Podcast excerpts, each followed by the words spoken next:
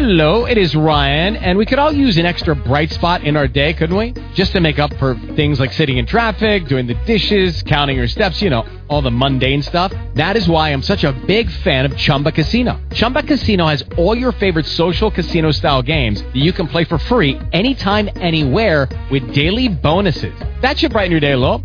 Actually, a lot. So sign up now at chumbacasino.com. That's chumbacasino.com. No purchase necessary. VGW Group. Void were prohibited by law. See terms and conditions. 18 plus. Blog Talk Radio.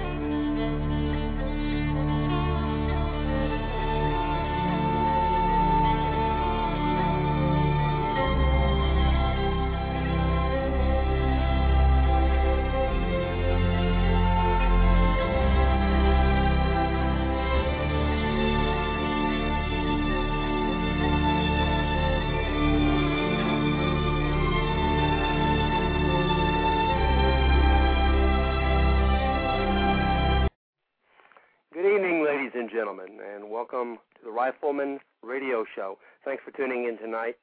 Uh, we always uh, are appreciative of all the folks who listen.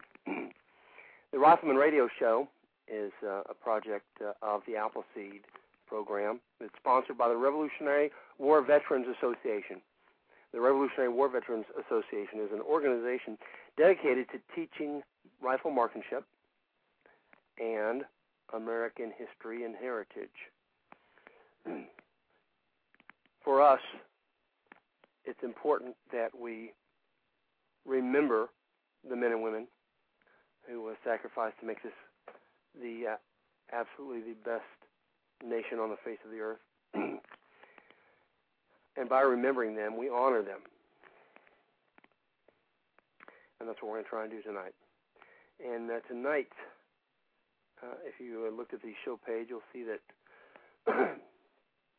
the uh, what we're talking about is the uh, the old saying of "for want of a nail." For want of a nail, a shoe was lost. For want of a shoe, a horse was lost. For want of a horse, a man was lost. Yeah, little things end up having big consequences. So the time to put a stop to something is when it's still a little thing. Right when the nail first comes out of the shoe, not when the shoe comes off the horse, not when the horse goes lame and can't carry the man. well, I'm glad everybody's tuned in tonight. and I'm gonna get started with the uh, with the upcoming shoots as we always do. we have. Uh, sorry, I'm been bailing hay all day, and I and have managed to breathe in and swallow uh, most of the most of the dust uh, on the uh, hundred acre section I was on. So I've got it all with me here tonight. June twentieth. Uh, let me start off with uh, this coming weekend, June thirteenth and fourteenth. Bates City, Missouri. Uh, the Canton Minerva, Ohio shoot, June 13th and 14th. Castle Rock, Washington, June 13th and 14th. Evansville, Indiana, June 13th and 14th. Montpelier, Virginia, June 13th and 14th. Sacramento, California, June 13th and 14th. Toccoa, Georgia, June 13th and 14th. Jackson, Wyoming, June 13th and 14th. Athol, Massachusetts, June 20th and 21st. Bennington, Vermont, June 20th and 21st. Casper, Wyoming, June 20th and 21st. Corona, California, June 20th and 21st. Corpus Christi, Texas, June 20th and 21st. Be sure and come to this one. Uh, I'll be uh, shoot bossing that event, and I'll have uh, Respiratory Pop right by my side there, giving me a hand, and uh, we certainly invite everyone to come to the Corpus Christi shoot. We need to build up a crew there to help Pop uh, get the word out in Corpus Christi and, and build up a good crew for Corpus. Lafayette, Indiana, June 20th and 21st. Ottawa, Illinois, June 20th and 21st. Peru, California, June 20th and 21st. New Bremen, New York, June 20th and 21st. Ramseur, North Carolina, June 20th and 21st. Stinson, West Virginia, June 20th and 21st. Osage Beach, Missouri, June 20th and 21st. Downton, New Hampshire, and uh, this says P-O-R-C-F-E-S-T, Pork Fest, if that's right, June 25th and 26th. That's a Thursday and Friday event, the 25th and 26th, a Thursday and Friday event. That's so that'll be a special event. Albuquerque, New Mexico, June 27th and 28th. Cloverdale, Indiana, June 27th and 28th. El Paso Community College, El Paso, Texas, June 27th and 28th. Remember, the El Paso Community College uh, location is an indoor range. So even though it's June, even though it's hotter than Hades out there, you got a nice, quiet, uh, cool place to shoot. Nice, clean uh, location. Uh, you got baffles in between each shooting position. So it, that's if you're looking for a nice, cool place to shoot and hobnob with uh, all of El Paso's finest, that'll be El Paso Community College in El Paso, Texas, June 27th and 28th. Greensburg, Kentucky, June 27th and 28th. Now, folks, this is a uh, an event we had to move. So the Greensburg, Kentucky, June 27th to 28th will be moved, and we'll let you know uh, when that was moved to, uh, so that we can get uh, the dates on that. Uh, Kemmerer, Wyoming, June 27th and 28th.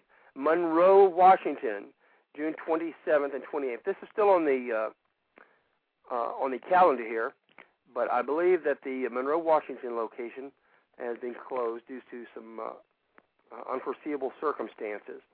So I think that that location, uh, that uh, event, certainly uh, has been uh, uh, will have to be moved also. Oxford, Kansas, June 27th and 28th and Puryear, uh, Tennessee, June 27th and 28th. All right, we're gonna we're close enough. I'm gonna give you the first half of uh, July also. Castle Rock, Washington, July 4th and 5th. Now listen, uh, we tried some July 4th shoots last year, and uh, a lot of them uh, there was a low turnout, and a lot of them didn't go so well because it was the first year we ever tried that. A lot of folks said, "Well, July 4th, uh, I'm gonna, you know, I don't have anything that I normally do except sit on the couch and uh, watch TV and uh, watch the game or something like that, or uh, or just eat some dinner, hang out. There's nothing else I can do. Well, listen, there is now something else you can do. All right, if you're in Castle Rock, Castle Rock, Washington, July 4th and 5th, you can go to an Appleseed event what better way to celebrate uh, your independence, celebrate the uh, the independence of this nation, than get to go to an Appleseed event, uh, talk about history, uh, learn to become a better rifle marksman, improve your rifle marksmanship. I can't think of a, a, a better uh, way to celebrate it. Birmingham, Alabama, July 4th and 5th. Davilla, Texas, right here, right here under that hot Texas sun, July 4th and 5th. Ottawa, Illinois, July 4th and 5th. Ramseur, North Carolina, July 4th and 5th. Raton, New Mexico. Now, this is at the uh, uh, NRA Whittington Center, folks, in Raton, New Mexico. And I'm telling you, this is an absolutely pristine location. Uh, it is absolutely great location. There's even some little cabanas there that you can uh, uh, rent uh, cabins, rather, not cabanas, some cabins there you can rent. I think I just was thinking about uh, uh, either CMD or Tom telling me about the there were cabanas where you could get like a foot massage in between uh, courses of fire and stuff at that shoot. So that is going to be a great location. It's absolutely beautiful. Even in July, uh, it's still nice and cool, at least at night. Stinson, West Virginia, July 4th and 5th. Augusta, Georgia, July 11th and 12th. Troop, New York, July 11th and 12th. Now, I'll be at this one too. I'll be at the Troop loca- location, July 11th and 12th, and I believe that we're going to have uh, uh, an IBC, a three-day IBC preceding this. So we'll have the Wednesday, Thursday, and Friday, have the uh, uh, instructors boot camp, and then have an Appleseed uh, July 11th and 12th, so that those folks who are at the IBC can then instruct at the Troop New York shoot. So if you're in New York, anywhere in New York, and you're looking for something to do that weekend, that is going to be uh, a great event, a great chance for the, the new instructors uh, to put all the stuff that they've just learned, to, to put it all together in one bag and uh, show you how well they learned it. And if you are uh, thinking about becoming an instructor in New York, and you can get off those three days, the uh, Wednesday, Thursday, and Friday, that would be the uh, 8th, 9th, and 10th of July. Then be sure and let uh, uh, B964, that's Ed, or myself, you can PM me and let me know uh, that you'd like to come, and we'll try and we'll get you on the books for that. All right, so let's Troop New York shoot in July. That's 11th and 12th. That's the uh, the shoot that will follow the IBC. Virginia Beach, Virginia, July 11th and 12th. Elstonville, Elstonville, Pennsylvania, July 18th and 19th. Fort White, Florida, July 18th and 19th. Oxford, Kansas, July 18th and 19th. It always has uh, Wichita in parentheses. Uh, Peru, California, July 18th and 19th. Proctor, Vermont, July 18th and 19th. And Winslow, New Jersey, July 18th and 19th. So if you're looking for something to do, uh, if you are uh, if you're thinking about going to any of these events, here's what you got to do.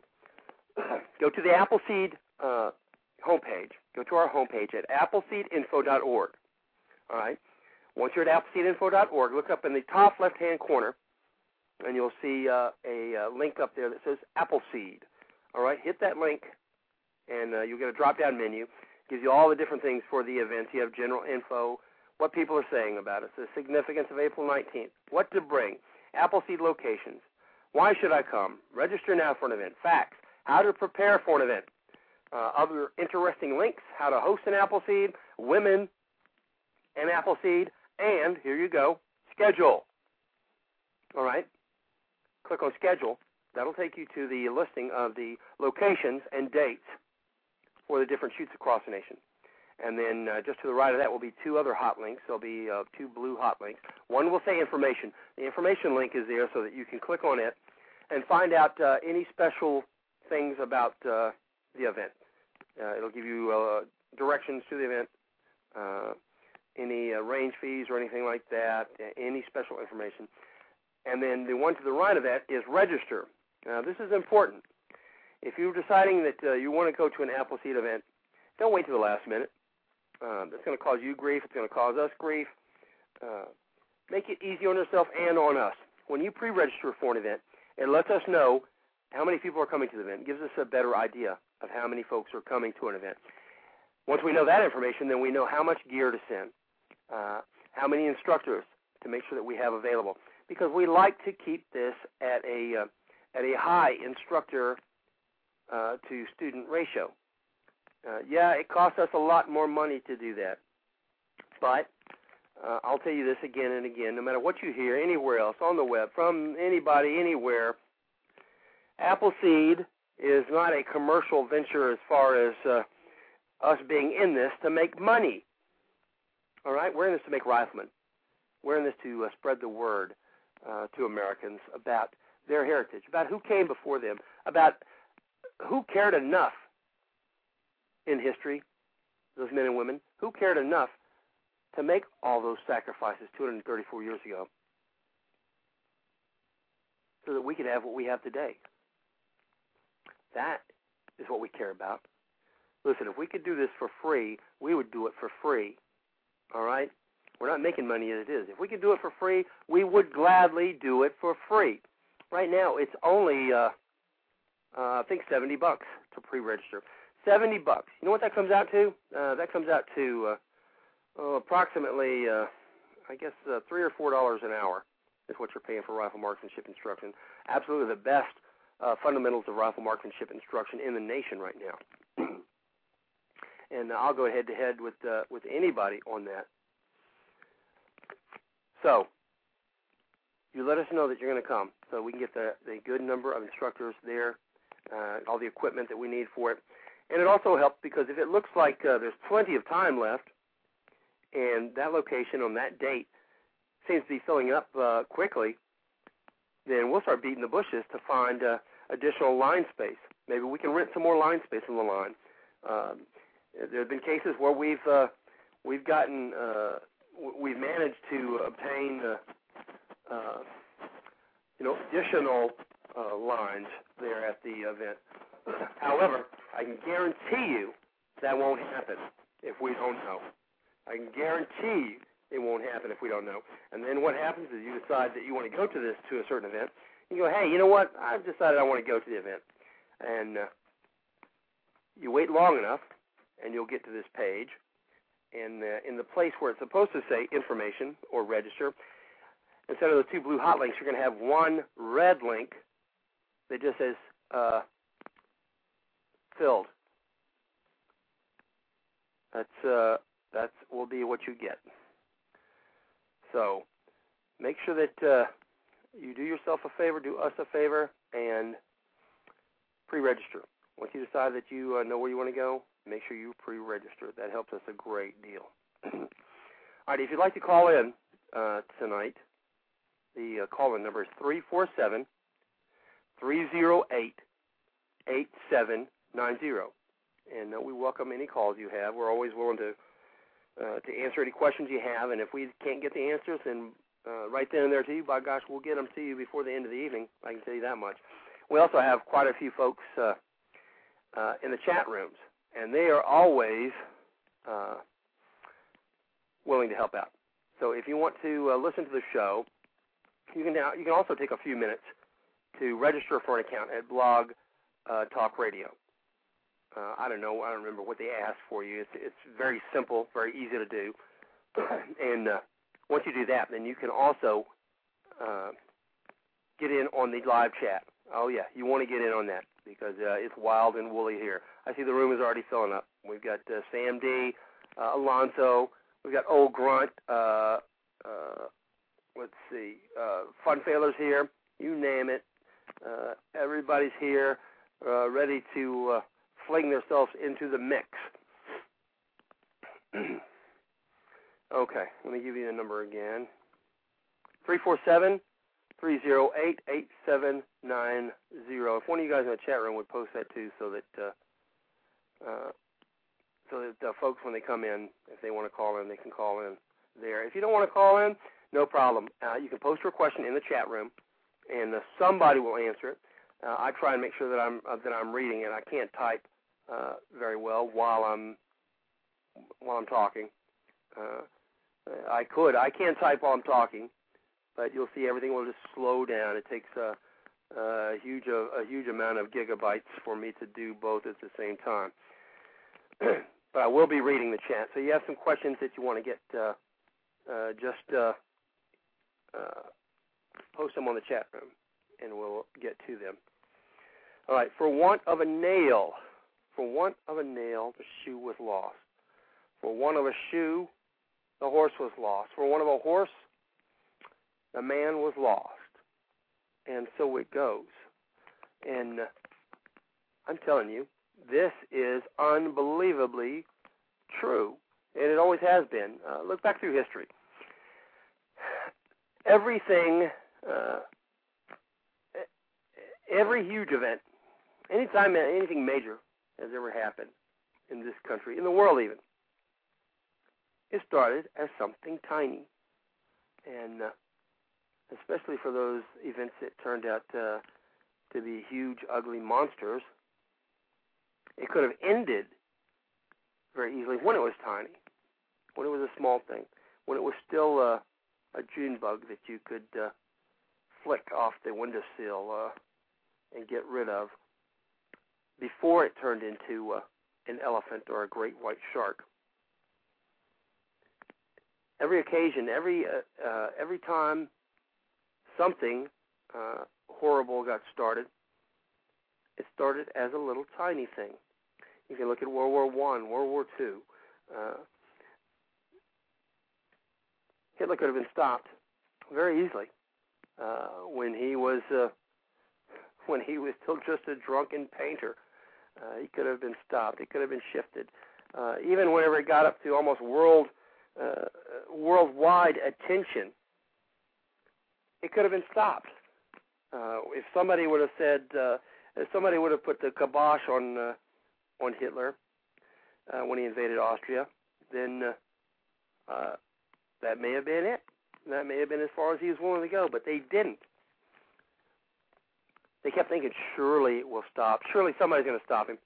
Surely he's not crazy enough to continue and actually do something uh, like what he did next. And guess what he did? And uh, and we paid the price for it. The whole world paid the price for it. Americans paid the price for it. For one of a nail, a shoe was lost. For one of a shoe, a horse was lost. The time to fix the things are when they are small. The time to fix that little spot of rust on your fender is when it's just a little spot of rust. When it's about the you know the size of a of a peppercorn. That's when you get the sandpaper out and you kind of sand that little fleck of it off, and then you go get the uh, touch-up paint. And you don't need much paint at all, right? We're not talking about a bucket of paint. We're talking about one of those little fingernail bottle things of paint, you know, that comes with the car. Has a little uh, fingernail brush on it. You uh, you scratch off that little bit of rust and you cover it up with that little dab of paint, and voila, good as new, fixed, right? What happens if you don't do that, though?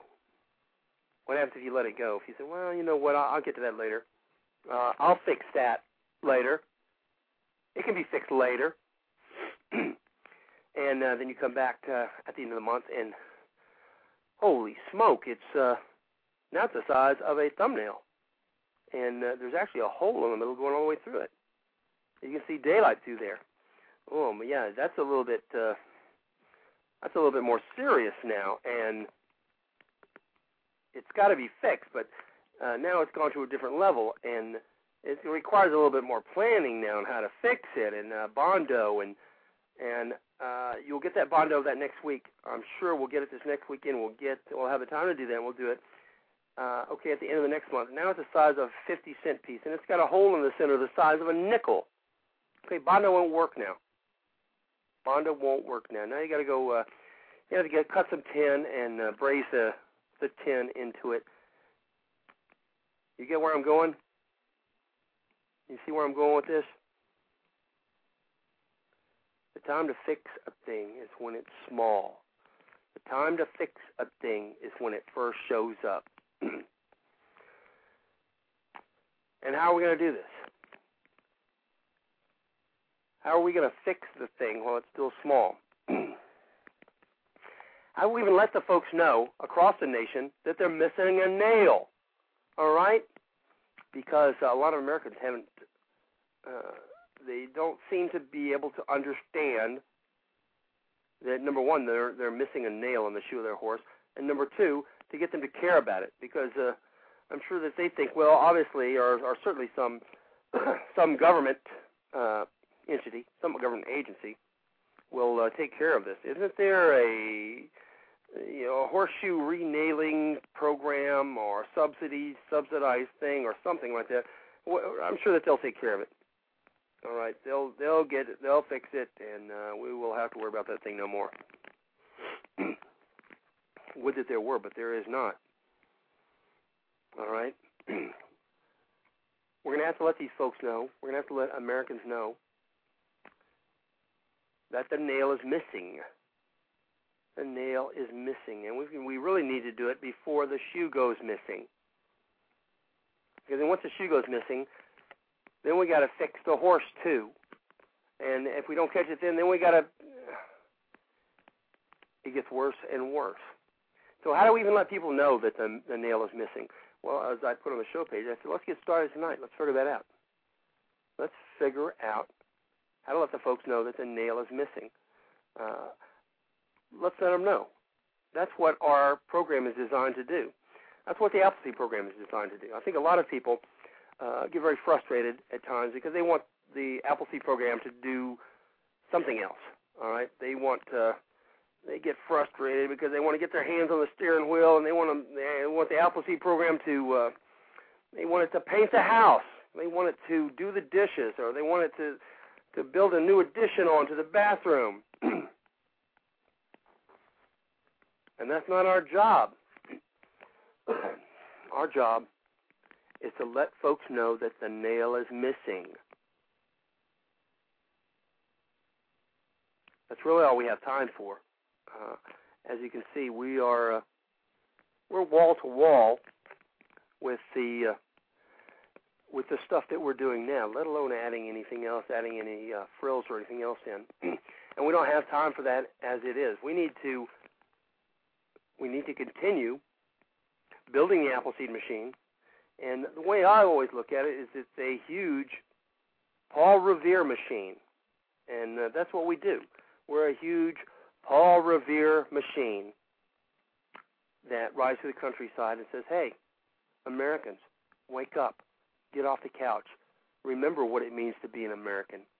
Remember what you're supposed to do. Remember that you are the we the people talk about in that document. Remember what your sacred obligations are, what your duties are. Nobody's going to do those things for you.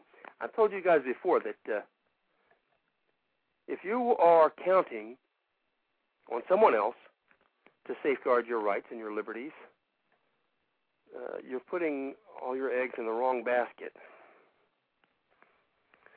Only you know what's best for you. Only you know what your needs and your wants are. You only only you know the best way uh, to spend your money. Is that right? I don't think anybody knows better than me how to spend my money. Uh, you know, my wife does. My wife knows better than me. But other than that, I don't think anyone knows better, uh, uh, thousands of miles away in the government, how I should be spending my money. So I've got to tell them. I have to tell them. We as Americans are falling down on our jobs. We're uh, we're falling down in our responsibilities to get the word out to our senators, our representatives, uh, our congressmen. Without us telling them, they don't know uh, I'm sure that some of them know what they should be doing, uh, but they don't know what we want them to do. Unless we tell them what we need for them to do, they don't know. Make sure that you are letting your senators and congressmen know what you want them to do. Uh, and I I've talked about this several weeks in a row, and I'm going to keep reminding you because it's very important. It is very, very important. It is the absolute, uh, the main problem that America has at this point. Uh, no other problems match this one. No other problems mount, match the uh, uh, the fact that Americans are not awake, uh, that they are not doing their job, uh, that they are not letting their senators, representatives know what is needed of them. Uh, they're going through life in a fog, and in this fog, they are certain within their own hearts that someone is going to be taking care of them. Someone is going to make sure that their rights and their liberties are safeguarded. I don't trust anybody but me. You shouldn't trust anybody but you. I've told you before, you can't trust your mom to do it. You can't trust your dad, your your postman, your doctor, your lawyer, uh, no one. Your kids, no one. And if you're trusting me, you're wrong. You should be trusting yourself. The same way with anything that I tell you, anything that anyone else tells you, any talking heads, any information you get from anywhere, never believe it. Don't trust it. As Ronald Reagan said, you can trust but verify. That that will work for me. Uh, you can trust me to tell you, uh, to the best of my ability, uh, what a certain situation is. But you need to find out yourself what's really going on in this country. You have to take uh, the responsibility of finding out what the answers are of what's really going on in this country. the Appleseed program will never uh, will never tell you uh, how to vote, uh, what to do. Uh, the only thing we'll ever tell you is that you have a sacred responsibility to vote. I could care less who you vote for. That's up to you. That's none of my business. Uh, I'm never going to tell anybody how they should vote, what they should vote for, what they should think, what they should read, uh, what they should listen to, who they should admire. That's all your own personal business. but I am going to tell you, you better have some of your own personal business going on. That is your sacred obligation to this country. Uh, I've said it over and over, and I will continue to say it over and over and over. The uh, right to life, liberty, and the pursuit of happiness is not a right at all. Okay? Are you getting that? It's not a right. You don't have a right to life, liberty, and the pursuit of happiness. Unless every single day you safeguard that right to life, liberty, and the pursuit of happiness. And if you're not doing it, you sure can't hope that somebody else is. You sure can't trust that somebody else is. All right, the uh, call in number eight seven nine zero. Uh, if anybody has any uh, comments or questions, if you'd like to uh, give an AR, an after action report, on the shoots from this last weekend. Uh, you're welcome to. We had a shoot at uh, Davilla this last weekend. Metalbot was a shoot boss for the shoot and uh, did an absolutely excellent job. this uh, every shoot is different, and I tell the apple seeders that when they come in. Every apple seed is different. Every apple seed is its own beast. Uh, no two are alike. I've done a lot of them now, and no two were ever alike. Each one has its own uh, personality, its own special needs and requirements, and uh, this one was no different. This one we had a lot of folks uh, who were brand new to shooting. Uh, several, of course, I don't think had ever. Uh, they'd probably seen a picture of a rifle somewhere, uh, but they'd never handled one, and uh, that uh, puts a new spin on the instruction. And uh, you know, we shift into low gear to facilitate the folks and make sure that everyone uh, is getting up to the same, uh, staying on the same page, getting up to speed at the same rate. and uh, we've learned to do it uh, in a really uh, good fashion so that uh, the folks who do come skilled are not having to uh, to sit there and twiddle while the other folks uh, are still trying to figure out the uh, the right end that the projectile is going to exit from. We keep everybody on a on a nice tight, sharp schedule, and everybody progresses forward uh, at close to the same rate. And uh, these folks left the Appleseed on Sunday. They came on uh, Saturday and Sunday. The uh, the folks I'm talking about uh, left on Sunday uh, with uh, a huge amount of newfound skills. Uh, one of the folks was uh, Linda, who was a caller here uh, uh, maybe a month ago. Uh, she'd called in and we spoke to her for a while, and she decided to come to an Appleseed. Uh, after she called in on the radio, and uh, she came and brought her daughters, and uh, they did a great job. Uh, they absolutely did. They went, and it was hard. It was frustrating. It was hot. Uh, it was brand new to them, and uh, it were long days of instruction. And the instruction is fairly fast paced. We don't leave anybody sitting in the dirt, but uh, we keep it at a good clip because we we have a huge amount of instruction to get to you. But we don't. We never leave you hanging. We always make sure that you're brought along, and uh, and these guys left on Sunday with a huge amount of uh, technique and skill under their belts, and also the promise to come back again. They listened to the story of April 19, 1775, the three strikes of the match, uh, the story of their of their uh, forefathers, the American heritage, American culture, the story of their uh, their forefathers who stood together on April 19, 1775, and met the regulars at Lexington, uh, later at the North Bridge in Concord, and finally all the way home to Boston along Battle Road from Concord. And the story changes folks' lives. I, I'm telling you, it does. Uh, I think I uh, I I got a uh, a message from one of the guys that uh, came to the Appleseed, and I'm to read you just a little bit of it. Uh, I'm not to give you his name.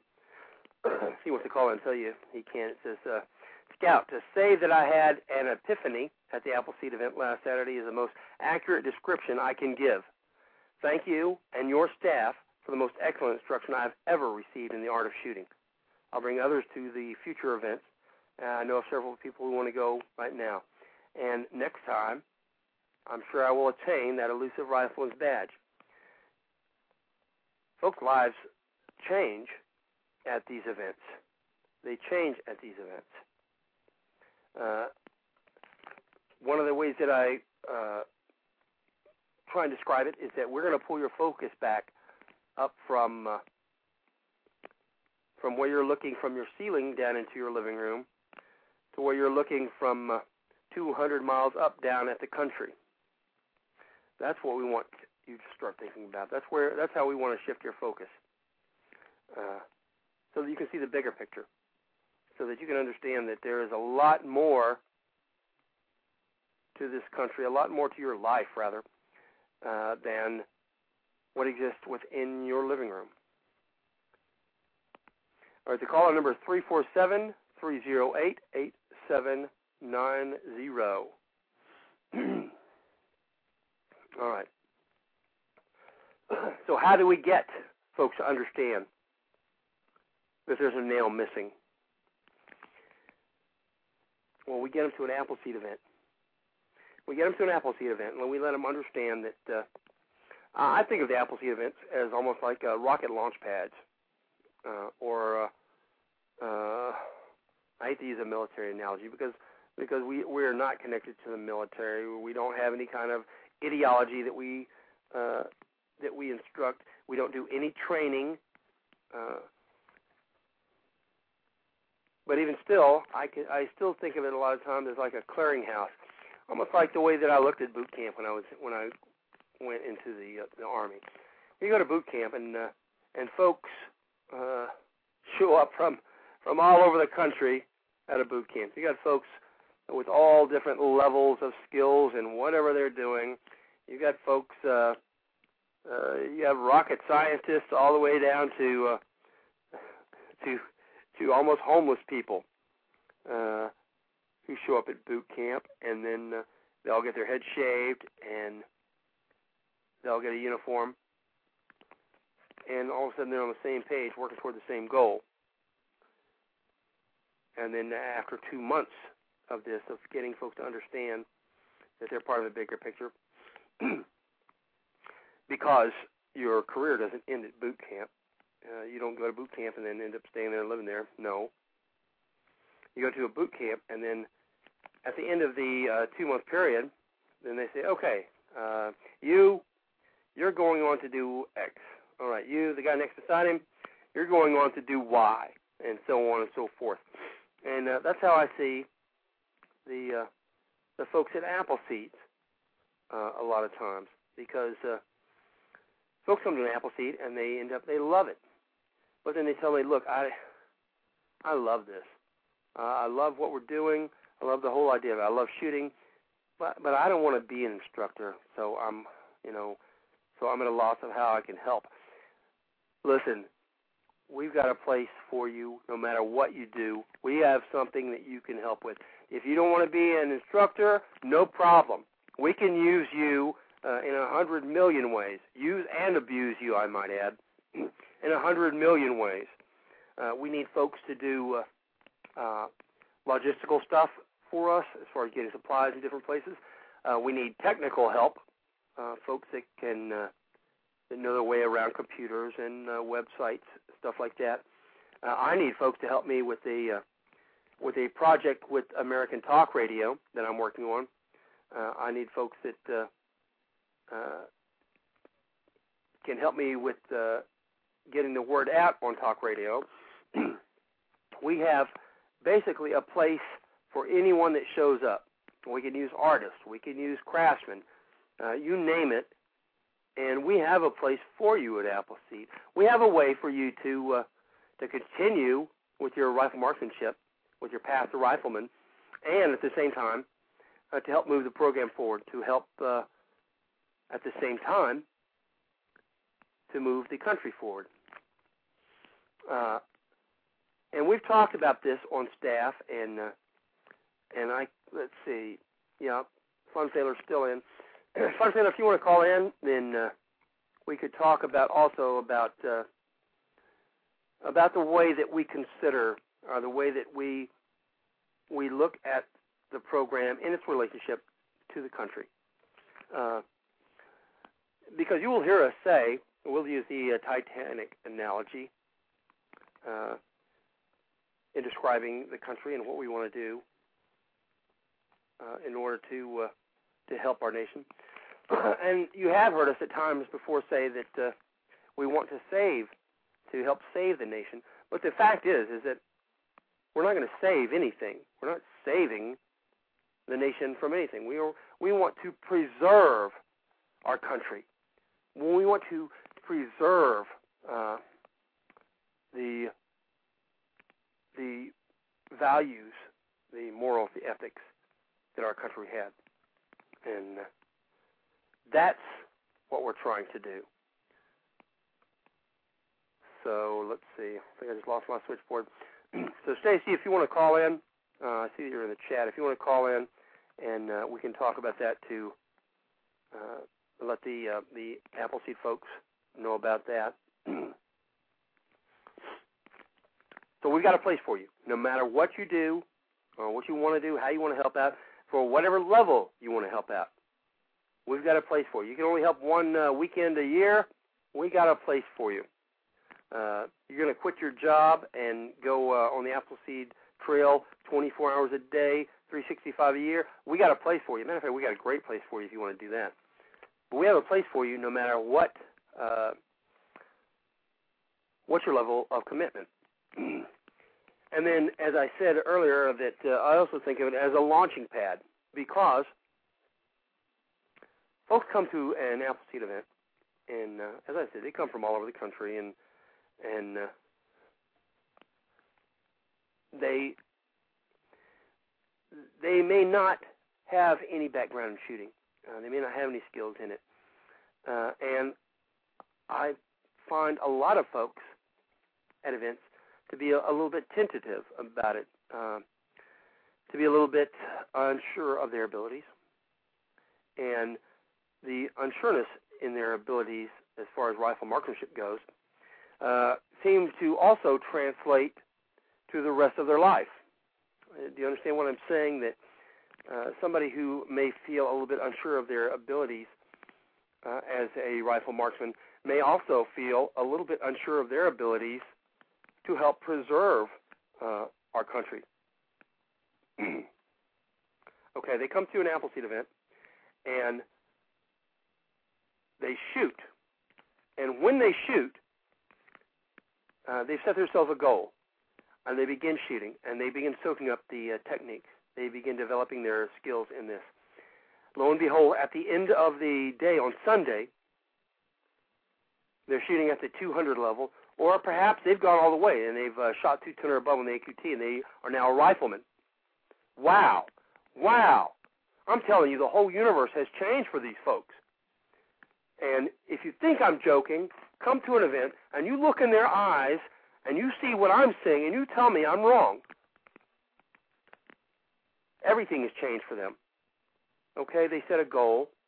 Uh, as I said, a lot of these people, maybe in their in their lives, they don't have things that uh, they don't have goals that they've set before, or they don't they they are unsure of their abilities to do something. So a lot of times they don't try. Well, they get to an Appleseed event, and they find out that they can shoot, and that they can set a goal, and they can achieve that goal. And when they do, like I'm telling you, it's a, it's it, it's like the the light goes on, and I can I can easily see the the the, the question on their lips after that is, what's next? What's next? What can I do next? I'm ready. Uh, I'm ready for the next goal. Uh, I'm ready for a. Uh, I'm ready. That's why I call it like a launching pad because uh, because they're ready now. They're ready to go on further and do more. They didn't think that they could do something. They found out that they could set a goal. They could achieve that goal, and now the sky's the limit. And I find that uh, amazingly exciting uh, when I see that at an Appleseed event. All right, I asked Stacy to call in, and uh, he did. He called in. So, Stacy, welcome to the show. Well, he, you, you said call in. I mean, I do as I told, especially when it comes from Scout, Sir yeah, Scout. Yeah, right, right. well, welcome. Uh, because you and I talked the other night about uh, about some of the things as far as the way that we talk about the program, and uh, and that affects how it's perceived. So, and you had some really good points, and I wanted you to elaborate on them to the folks listening tonight.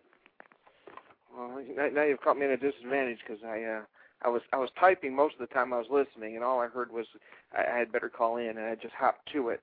Um, well, when I, we were I, talking I, the other night about, uh, you know, I'm sure you remember, or maybe you don't. I know you probably get uh, five or six calls a night, just like I do. But we were talking about how the program, how a lot of folks uh, stand up and when they're talking about it, they say, "We have to save this nation. We have to save it." Uh, and and the reality is is that they're that we're not saving anything. We're not saving a nation. We're t- attempting to preserve our heritage. Oh yeah, yeah. Well, they. Uh, you, you, what's interesting is is our you know our founders didn't save the nation. Um, you know they were just preserving what they had when uh, when the war started And April 19, 1775, they were they weren't out to save things; they were just out to preserve what they had, and the king and, and the parliament were trying to take it away. And then later on, uh, something closer to July of '76, they they realized that in order to preserve what they had for themselves and for their children, the best way to do it was to declare their independence. So there's a little history, but you know we take we take a lot of we try to take a lot of our uh, our cues from the founders. You know, they they we feel that they did it right, and we don't need to reinvent what they were doing or try to do something better than what they did. Because uh, they handed us a pretty darn good product at the end of eight bloody years. Uh, they were pretty wise folks, but um, so you know the the country's not gone; it's still ours, and that's the thing that a lot of folks try to they they, they lose sight of that.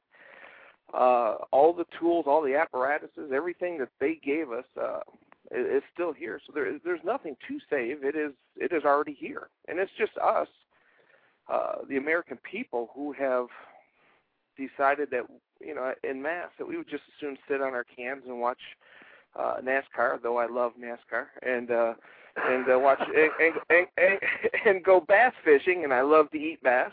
Um, we we would prefer to do that than to be the owners of the country like uh like they were and like they uh directed us to be uh, when they when they uh, handed us the country and when they and let us inherit it. So that's you know to say that we're we're saving the nation.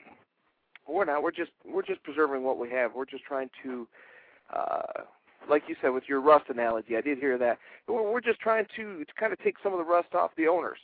You know, rather than taking the rust off the car, we're trying to take the rust off the owners. It's you know, it really is. Uh, uh, you know, an analogy I've been playing with uh, lately. And I've been talking to some friends. It's um, it's like it's like you own a vehicle. You own a car. And if it's your car, then you care about when the oil gets changed, and you care about, you know, when the tires need changing, and you you wash it, you wax it, you take care of it. And unless, of course, you're fun fella, then you just let it run into the dirt. But um, but the um, but that's the notion of ownership. But if you're a kid, and your dad lets you borrow the car, or you loan your car to an irresponsible friend, uh, they don't care. They don't care if the oil gets changed. It's not their car. They don't care if the tires, if they squeal the tires or something like this. It's not theirs. They don't have the, that ownership. And so, you know, that's kind of where we're at right now. We have um, we have our representatives in Washington that we loaned our car to, and they don't care. They're squealing the tires. They're driving around without the changing the oil. So it is our job to call them every 3,000 miles and say, hey, it's my car. I'd like you to change the oil.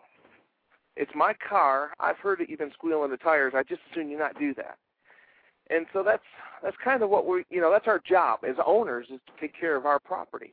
And uh, if we uh, if we neglect that, then then and somebody else runs runs a runs the car into the dirt, well then that's I mean that's our fault, right? Even though they did the damage, it's our fault because as owners we didn't take care of it.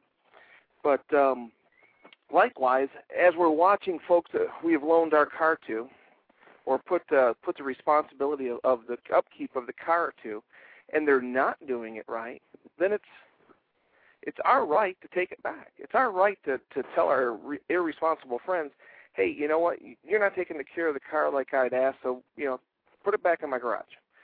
And that's you know that's exactly how the founders saw this nation and how they saw it when they handed it to us. They gave us the ownership. And if we go back to the notion of of the kid taking the borrowing the car, now here you are as, as an irresponsible child, and you're out squealing the, your dad's car tires, and you're racing it hard and running it hard, and and not not taking care of it like uh, like he's asked you to. There's there's a there's a uh, there's a there's a consequence to that, and it's not so much the discipline from your father that you get, but when your father passes this vehicle down to you, and you inherit it, and now you reap the benefits of all the damage you did to it when you exactly. when you weren't responsible for it. Exactly. And so, and this is and this is what we're looking at now is is uh, this each generation, every single generation has that responsibility of ownership of their country, and if they if they are irresponsible with it, then the next generation that inherits it has to pay the consequences of of the damage that the generation before them did, or I shouldn't say the damage necessarily, but the neglect. Uh, so if your dad, if you if your if your grandfather or father never took care uh, of their vehicle when they pass it on to you, you're going to have to take care of all of the neglect that they allowed to build up in order to get the thing back up and running and, and running like it's supposed to. Yeah, exactly. The folks. Now, what I always tell folks is that uh, is that it's their duty to do this now to watch over it. I think that a lot of folks, uh, almost everyone, seems to think that someone else is doing it for them. Someone else is paying attention uh, to make sure that my liberties uh, are safeguarded. Someone else is, is watching over uh, and making sure that you know that things are done right, the right decisions are made, the right uh, votes are cast. Someone's obviously going to do that, and I'm sure that has come from uh, uh, you know a government that, has, that ran fairly smoothly for you know uh, a hundred years or so, and and you know it seemed to be working kind of uh, on its own without a lot of attention. Although it never did. That was just a the uh, Well, misconception. you know, if you if you go back to the car analogy, you know, if you go out and buy a brand new vehicle, brand new car, you can neglect it for a long time, and it's going to run just fine because it started off new. It started off in good shape, and that's kind of the way I deal with the country too. I mean, it, it ran fine for a long time because there was a lot of room for neglect, and you know, and then the folks maybe early on, and once again with the car analogy, if when you get a new car, you do take care of it a little bit better, but after you've had it for four or five years, now you know maybe you do let it go for 4,500 miles before you change the oil, or maybe 6,000 miles before you change the oil, or however. So you know, it's kind of what's happening with our country. It, it, it's been running fine, so why do I need to put much effort into into helping it run better? But we're we're starting to. I, I think we can honestly say that if we go back and look at the start of the country when it was brand new, that's just like walking into a, a, brand new sh- a showroom full of brand new cars, and we look at the exact same model of car that's sitting in our yard, but it's uh, you know five six years newer. It's brand new. Ours is five or six years old. You go, wow, my car was like that. That was my car five six years ago. Yeah. Boy, it's really it really has especially if you especially if you have kids. Yeah. So you go, man, it really has deteriorated. I thought it was in pretty good shape, but I guess it isn't. You know, and that's and that's kind of that's kind of you know what we try to do with folks at the at the shoots is to just to point back to the founding fathers and just say, hey, this is what they gave us. This is this is what you inherited.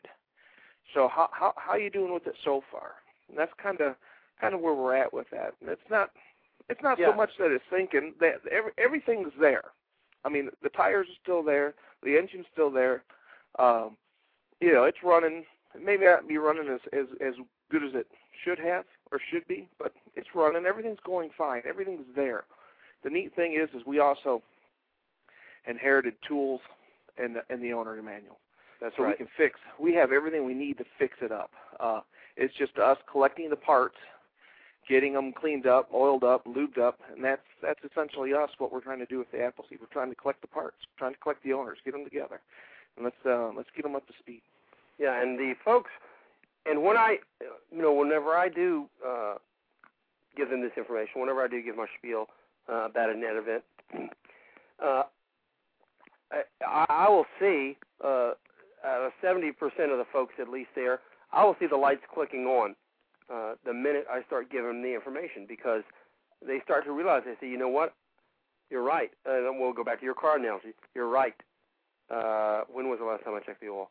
Uh, man, I don't know. I'm gonna put that on my list right now. As soon as I get home, I'm changing the oil, and uh, and they do uh, want to to take ownership of their responsibilities because I tell them, I said, listen, you're not an American because you were born here. You're an American whenever you take uh, responsibility for your country. Whenever you take responsibility for your sacred obligation uh, to take care of your country, to invest yourself uh, in the ownership of the country. Yeah, That's when you become an American. it, just because somebody's sitting in a driver's seat doesn't mean they're the owner of that vehicle. You know, and so that's kind of that's kind of you know I, I'm having fun with this analogy because it it seems to kind of it seems to kind of fit. Um, you know, so I, but you know, as I'm sitting here listening to you talk, I'm thinking that's right. The new slogan for Appleseed is "We're the check engine light for America."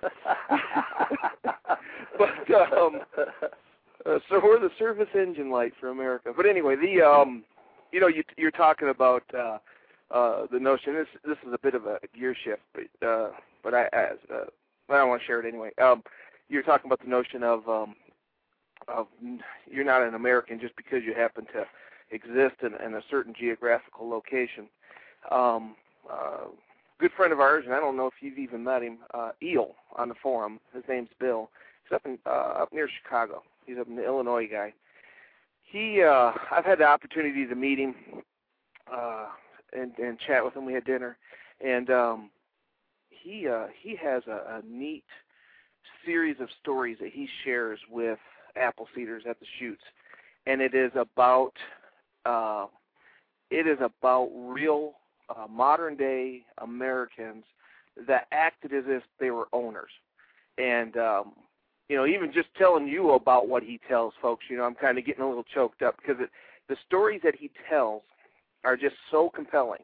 And they're so uh, they just drive home so much that notion of uh, uh, that these people that he tells these stories about are, are were owners. You know, you can you can hear the keys jingling in their pockets as they're walking, and you know what I mean. And that's just the kind of thing that uh, uh, he he he shared his stories on the um, on the forum. He sent me a message to uh, last night, uh, just kind of saying here, you know, this is because I'd asked him to send me some information earlier, and he goes, "Here's this is the, this is the final product that I've been working on, and uh, uh, I wanted to share it with you." And I tell you what, um, uh, those folks in Illinois and probably Wisconsin and such that get an opportunity to listen to him give that presentation, um, you know, they um, they their lights go on.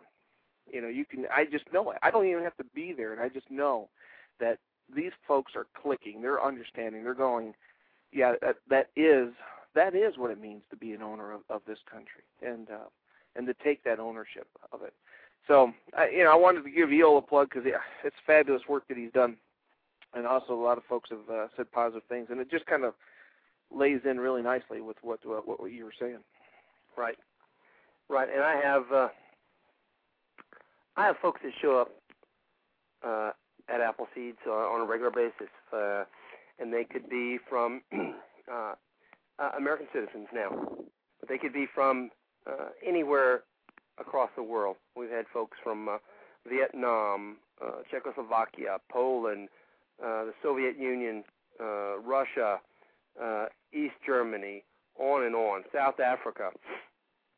And the one thing they have in common, uh, especially the folks from the uh, Eastern Bloc countries and anywhere that uh, where they don't have the rights that we have now, the one thing they have in common is that is whenever we talk about uh, investing yourself in the country and uh, ensuring that you are safeguarding the rights and liberties that you have, these guys listen. They they're listening like hawks because they came from a country where you didn't have that. And yes, folks, there there are plenty of countries where you don't have rights. There are plenty of countries that had rights until recently, and they were taken away. They were taking away. Bad boy, you no longer have the rights. We're taking them away. Okay? That's what happens when you don't pay attention, when you don't invest yourself in safeguarding your liberties and uh, freedoms, is that somebody takes them away. So you know, what's what's kind of fascinating when, when you speak uh, to folks from other countries, and like I say, especially those countries that don't have uh, the freedom and liberties that we have here, you get almost that feeling as if you're talking to a founding somebody from the founding generation because that's exactly what they had you know they were they were they they lived as subjects of the king crown and they had a free uh, they had what they felt was freedom uh until the king started flexing his uh usurping the powers the king and parliament started usurping the powers of their um colonial constitutions um the colonial charters that they had so they um um you know so they were those those people from those eastern bloc countries back then. I mean that's, right. they had that same attitude of of wait a minute you know this isn't right. And then then they start getting that notion of no we're, we're going to live we're going to live as free men. And we're going to have our own country. And you just kind of you kind of think that that they share that same spark with the founders whereas uh the average dweller of this country is uh is is very complacent because they uh the car's always run. It's always started up uh, when I went out there, and it's never been a problem. So why should I worry about all these uh, lights and whistles that are going on, telling me that things may not be right?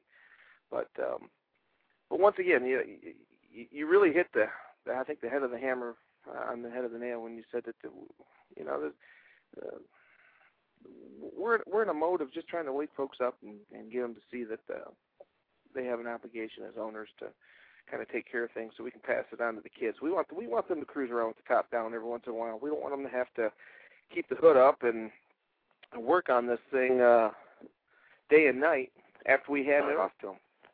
Well, and, and that is, uh, you know, when you got the analogy of the uh, the check engine light, and and that is a very appropriate one, and because I also try to tell people all the time they want to know. Uh, I won't even get into the secret handshake stuff, but they want to know what it is uh, that we're supposed to be doing. I explained to them. I said, listen, this is a very, very simple organization with a very simple mission. That doesn't mean it's not going to be difficult to achieve. It's just simple in its conception. That means that we're trying to wake everyone up, uh, everyone we can get our hands on, and make them understand that uh, they have an obligation to the country. They have an obligation uh, to ensure that they are standing watch uh, along with the rest of us to make sure that uh, our country is staying on the right track and that we are preserving our country. We are preserving our heritage. Uh, as we said, we're not trying. We're. It's not that we're saving something from uh, uh, or, or bringing something uh, or trying to resurrect it. Uh, we do have it, so but we want to preserve it. But folks always want to. Uh, they want us to do more. They want us to do this or that. They want us to. Uh, uh, they want us to do everything in the world uh, in our organization. And I tried to explain to them that uh, uh, would that we could, would that we had so many folks that we could start branching off and starting uh, and start uh, different uh, subunits. Yeah, we'll we'll cut off a hundred thousand people here, and they can be doing X. Uh, they can start up a new organization that does X, or Y or Z. But we can't. We're we have to devote every minute, every person that we have, just to do this one simple mes- uh, mission of uh, of outreaching and getting folks interested in investing themselves in the country. Uh, we're not saying that, that someday that Appleseed won't become. It's always becoming. Uh, we won't say that it, that it will never be anything more than it is. But right now, that's all we have time to do. There are thousands of organizations out there that you can, uh, who they can do a, a, a hundred percent better job than we do as far as letting you know what uh, what bills are out. Uh, uh, you know, folks that he can guide you in uh, in uh, in your or advise you yeah, on uh, yeah. who you can vote for and stuff like that. But we don't. That's not our mission. We have a very simple, simple, simple mission. Uh, and uh, and you and I have joked about this before because people will come to an event, they'll go through the uh, the Appleseed course, and uh, then even become members, and they'll say, okay, all right, I'm a member now. Tell me what you really do. yeah, tell, tell, Yeah. tell me what the real mission is. Yeah. It, yeah. uh, yeah, it, it's it, it, it, it, it, it, it's humorous to us because we've been so so deep in it that it's uh you know it, it's kind of humorous to us. Unfortunately for some folks, it's uh you know it really is a I guess it's a it's a real consideration, but it's it's one of those things that the the the, the goals and the missions of the program is very simple, very straightforward, and th- what we're doing is is just unheard of. I mean, people don't do the things that apple seeders do. It's not uh, it's not a uh, it's not a capitalistic uh, endeavor. Where it's uh, we're not doing this for any real personal gain. I mean, it's just that we want to maintain the country and preserve it and pass it on to the next generation, and uh, that really is the extent of what we're trying to do. And uh, but it's not normal. It's not normal uh, modern 21st century American activity. So people look at that and they go, that, that just doesn't make any sense. You know, that's this just doesn't quite uh, quite ring true with with what I would think the typical 21st century person would do. But what's interesting is this is spot on with what the typical uh, 18th century American would have done. This is this is uh, this is the kind of stuff they do. I um I, I, I gotta I gotta harken back to uh, Fred. Fred, uh, for those of you, for those of you that may not know, Fred is a movieaholic. Uh, he can quote. Uh, Oh yeah. He'll quote. Yeah, he'll quote uh, dialogue every, from every single from- pipe wielding, uh, born again, hard man. you name it. He'll- he can quote you any quote from any any movie almost. Red Dawn Oh, yeah. especially. I, I swear he, I swear he watches three or four movies a night. I, he must. I don't know how else he can keep up. But uh, so I'll harken back to one of my uh, one of my uh, favorite movies, which is, um, and I was thinking about this lately, is um, uh, National Treasure with with Nicolas Cage, and he reads part of the Declaration of Independence, and he looks up at his buddy and he says, "People don't talk like that anymore." Yeah. And exactly. you know and that and that struck me so much. I just watched it just recently. It just struck me because that's kind of what we're doing here at appleseed. We are we are talking in a way that people just don't talk anymore. And and we're talking about the things that people don't talk about anymore. It's just something that's not in the uh american language anymore. And i and i thought to myself this is kind of bizarre because it really is it is kind of like teaching a new language. I, i'm calling it the language of liberty and maybe there's a better term for it but it's um it really is a language that that the typical American doesn't necessarily understand. And and I and I uh, I was talking to um uh uh, a buddy of mine that is a a, a um he's a state level uh representative here in uh, in Kentucky. And um we were kind of talking about this one day and I and I I said, "You know, we were talking about different politicians and and and stuff like this and just kind of wondering why they didn't you know they may not be grabbing traction or why they do grab traction and what is it. And and I and I, we got talking about the fact that even if a good politician somebody that uh you know that the, that the average liberty loving American would um really like to see in office and if he was running for even the the most perfect office whatever that might be you know in, in people's minds um even if he gets up and he talks and says the things that uh you know that he should say as as he's going through his campaign um explaining to people what he stands for and such that the the average american nowadays doesn't understand that language. He does they don't understand when people talk about rights freedoms and liberties what that really means. They have this uh, this skewed language that they're listening to. So there's a there seems to be a big disconnect in, in communication for uh, those folks that speak this language of liberty, if you will, and those folks that don't. So I kind of I kind of see Appleseed as this as this uh, Rosetta Stone, this language course for uh, for the average American. Just kind of, hey, we're going to give you a crash course in some of the language that your founding fathers spoke.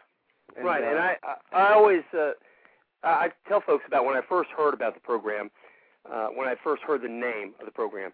They're a Revolutionary War Veterans Association, and I thought Oh man, I, it's another uh, reenactment group. Uh, it's like a cross between uh, revolutionary guys and uh, what's that other organization? The the Society for Creative Anachronism. You know where they get the sticks and they beat each other up. They make their homemade armor and stuff. Yeah, and, yeah. Uh, that's what I. That's when I first heard about. it. That's what I thought, and I thought, oh, oh no, I, I can't do that. You know, I, I can't wear the frilly shirt and but I don't look good and puffy. Yeah, I, I don't want to say top of the morning, governor, and stuff like that to you, but but the actual truth of it is, is that now I am that guy. Now I don't have the frilly shirt. I'm not gonna. I, I did put it on one time for a photograph, but I now talk that way, and I tell people, I go, listen, if it sounds strange to you, the way that I'm talking, if it sounds like uh like it's dramatic uh, or that I'm, you know, that I'm speaking in a uh, in an archaic, dramatic language, it's because I am. It's because I'm doing it on purpose because that's where everything we have came from, from that language. Whenever I read those documents, when I read the Declaration of Independence or I read the Constitution uh, of these United States, I tell you, I am just, I'm floored every time I read it because of the brilliance of it, the absolute. Oh, brilliance of those men and those women. You think about folks when you think about the folks living 234 years ago, 300 years ago. You think, oh man, these guys they they they didn't know anything. You know, they were they thought right before that they thought the world was flat. They didn't know anything about uh, you know uh, electricity or uh, well, you know Franklin did, of course, sure, but sure. but you know they didn't know they don't know any of this stuff. So how smart could they be really? Well, they wrote a document that has survived uh, for 200 over 200 years, and will continue with the help uh, of American citizens helping to preserve it. Will continue into infinity, and uh, that to me is the absolute brilliance of those men. And the wording, I love it. I love reading. I like to read it out loud by myself because I love the language of it. I, I love uh, how beautiful the words sound one of the the biggest eye openers for me is uh and this happened years ago was uh uh you know I, I you'd hear you'll hear people reference the Federalist Papers and and things like this, and you go, all right, all right, I've had enough of people telling me what's in them. I'm going to go look for it myself. And and you pick up a book that has the Federalist Papers in it, and you start reading this, and you, and after about the first, well, it, it's ironic because every paragraph seems to be just a sentence, it uh, they'll write a, a page and a half paragraph that has one period in it. You go, what in the world did I just read? And you get a headache. And they they they had this this this way of developing a thought and developing uh, uh, an idea that they had. Um, and, and during the, the development of this idea, in a single sentence, which is also a paragraph, they um, they would also derail all of their their um, all those folks that wanted to contradict them and uh, argue with them. They would just develop this, and that was, and, and it's after you read it for a while, you learn how they wrote, you learn how they spoke. They all did the same thing. It was all they all spoke that same language, um, and it, it becomes interesting to read it and uh, and learn how they spoke. And then uh, then when you go on to the anti-federalist papers, uh, it's the same stuff. It's just the other side of the argument. But then uh, then when you come back to the source documents, the Constitution, the uh, Bill of Rights, the, the Declaration of Independence, and now you have that language up under your belt, and you understand how they spoke, and you go, it, it comes alive. It really does. You, you go, wow, this this is. Um, I, I understand what they're saying now. This really un- makes a lot of sense. Whereas now, you know, you read it. If you hand somebody a Constitution, and you say, "Read this," they they they do stumble because they haven't quite. They don't understand the language that they're using, and it's not a. It's a very simple language, and it's not. It's not to be demeaning, but it's. It's just. You know, they, they spoke differently back then. Hey, listen, uh, I'm going to bring a guy on. Uh, I'm going to bring a guy on the phone with us now who has uh, some experience. I, I, from looking at him, sometimes I think he may actually be a Revolutionary War veteran. Uh, Sam, come on. Welcome to the show. I Hey think I Sam, how you doing? I, I think I kept him on hold so long that he, he fell asleep. Sam, you still there? Still separated, so I can work to tell everything in. Are you there? Yeah, Sam, can you hear me? Yeah, I hear you. Okay. I was just telling folks that I wanted to bring you on. I I saw that you'd called in, and I wanted to bring you on because uh, I've seen you in person, and uh, I feel that you may be able to give us some firsthand knowledge of the Revolutionary War stuff. I'm not that old. My wife says I am. Okay. Welcome to the show, Sam. I'm Thank your you. brother. How are things going there? Very good, very good. I uh spent the weekend in Albuquerque doing some promotion work up there and met just a fantastic crew of people. And uh they give me a lot of a lot of good feeling. Well, how did the uh, did you uh uh did the radio interview that you were trying to get did it come through? No, I'm afraid it didn't. Okay, no problem. I just I didn't hear anything, so I wasn't sure if if they had said yay or nay. They didn't say anything. And, well, I- I've got a, I probably have about uh, oh I'd say 15 or so that I'm still waiting on too. Uh, the only ones that come back usually rapidly are the ones that say no thanks, uh, and the the rest uh, I'm still kind of in limbo and waiting. I, I try and be polite and not uh, not hammer them. You know, I'll I'll send them a request, and they don't say anything. Then I usually I'll wait uh, 10 days to two weeks before I send another one because I don't want to. Uh, I don't want to give them a hard time, uh, but I'm hoping that we can uh, we can get some more stuff going there on radio across the country, but especially in New Mexico too. We were able to uh, get a little bit of free promotion from two stations. Uh, there was a station in Deming that uh, I contacted and asked them to promote the, the Deming shoot weekend before last. And the lady came on, uh, sent me an email back, and she was just happy as could be to support it. And she wants us to have another one out there so she can come to it. Oh, that sounds great. And although the Deming shoot was small, it was a very high quality one.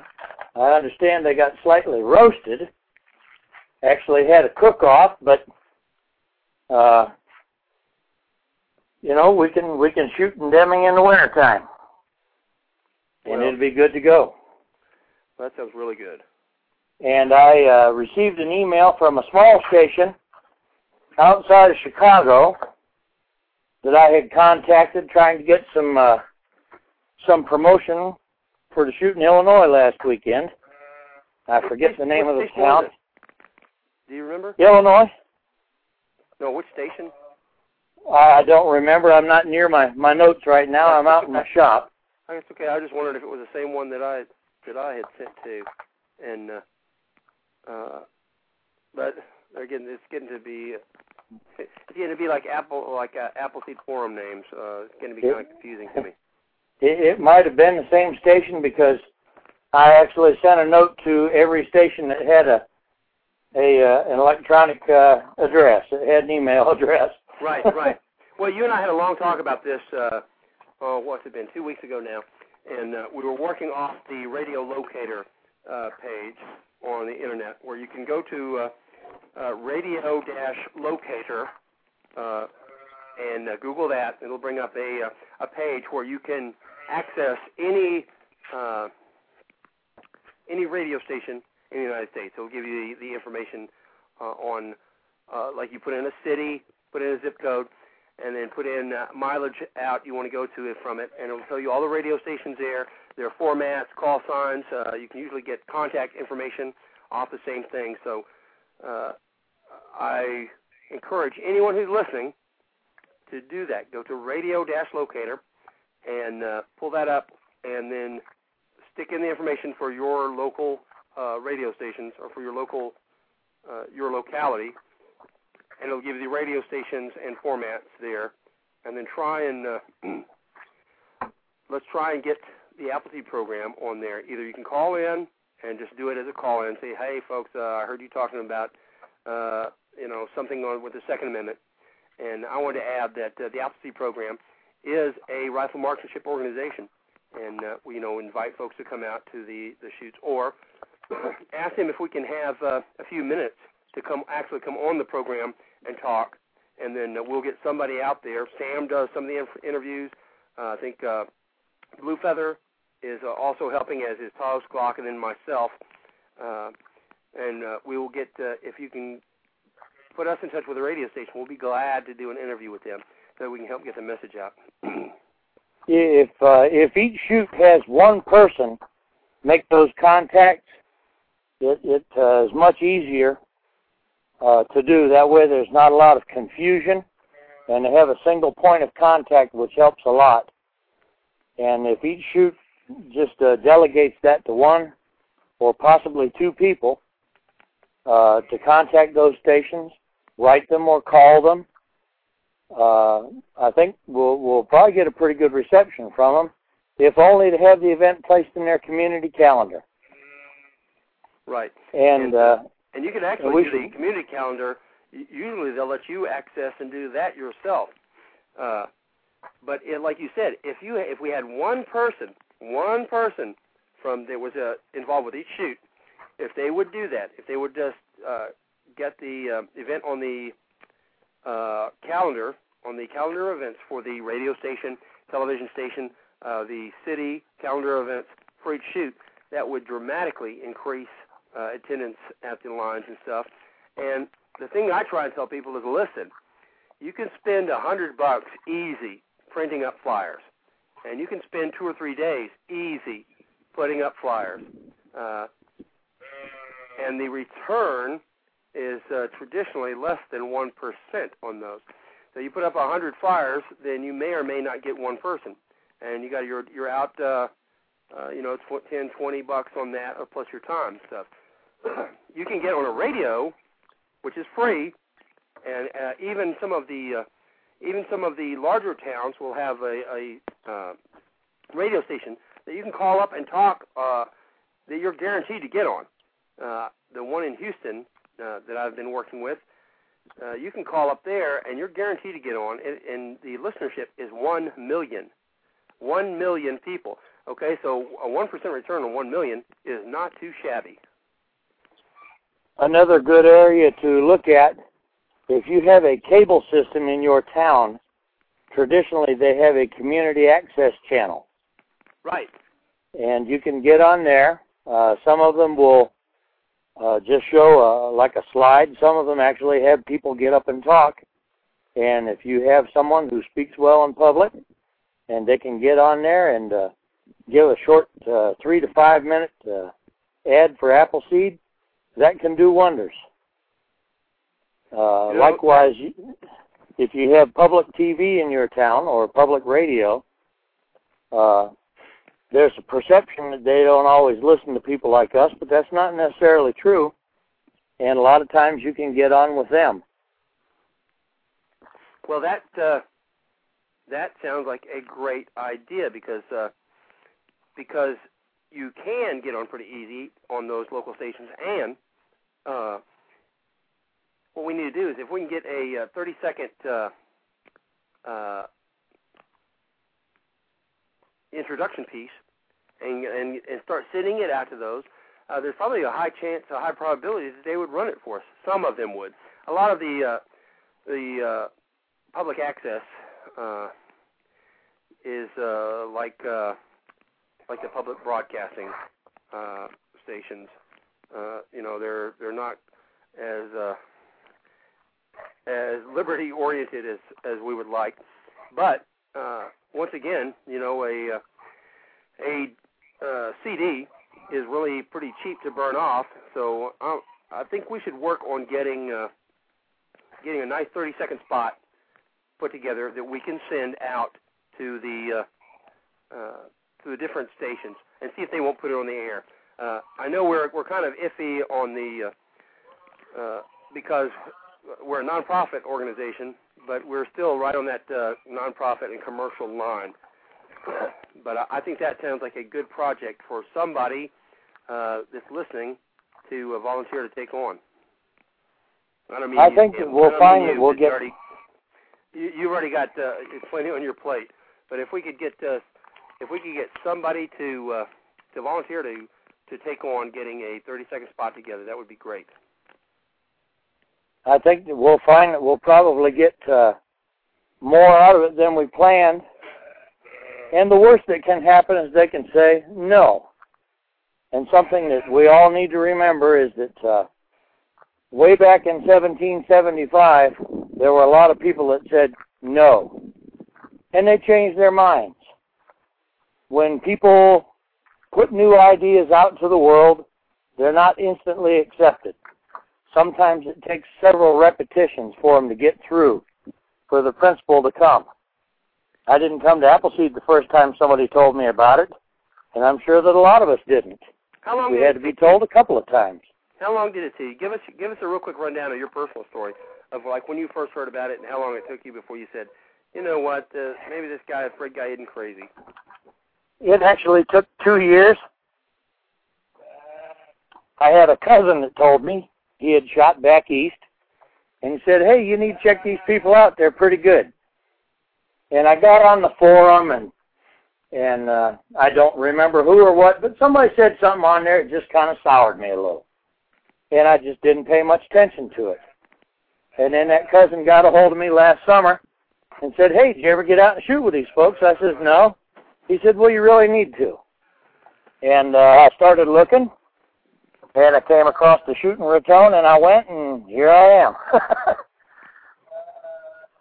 Well, that sounds great. Now, and it also illustrates uh, it illustrates two things. One, that a lot of times there's there's a bit of a cook-off for uh, uh, for folks between when they hear about the program and when they do it, and also, uh, and this isn't I'm, I'm not saying this bad about you, but I'm saying that we have uh, we have a policy of uh, or a creed, uh, whatever you would call it, of leaving your ego at the door and that is a hard thing to do.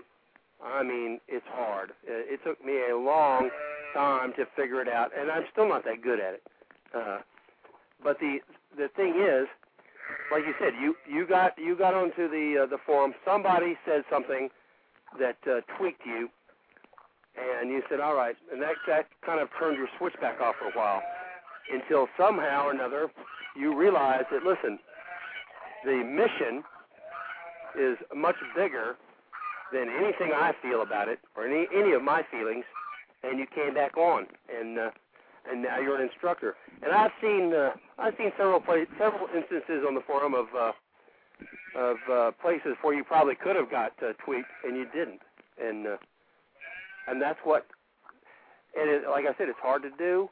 It's hard for me to do it, but we have to leave our egos at the door, and we have to realize that no matter what happens, no matter what any, and no matter what anybody says about me, what anybody uh, says about anything that I'm doing, I know what I'm doing, and I'm going to continue to do it regardless. you know, I've got dumb on that forum, okay? we, we we've all gone out there and and stepped on delicate body parts in public, oh yeah. and it happens. And some days you just got to send a PM and say, "Hey, you know, I'm sorry about that," and uh, let's not get riled and, and let's get back to doing what we're supposed to do. And yeah, if you if you do get out there and get stupid, then if it's warranted, well, get out and say so and get back to work. There you go. and don't let don't let little stuff get in the way of important work that you need to do. Now, are you shearing sheep right now?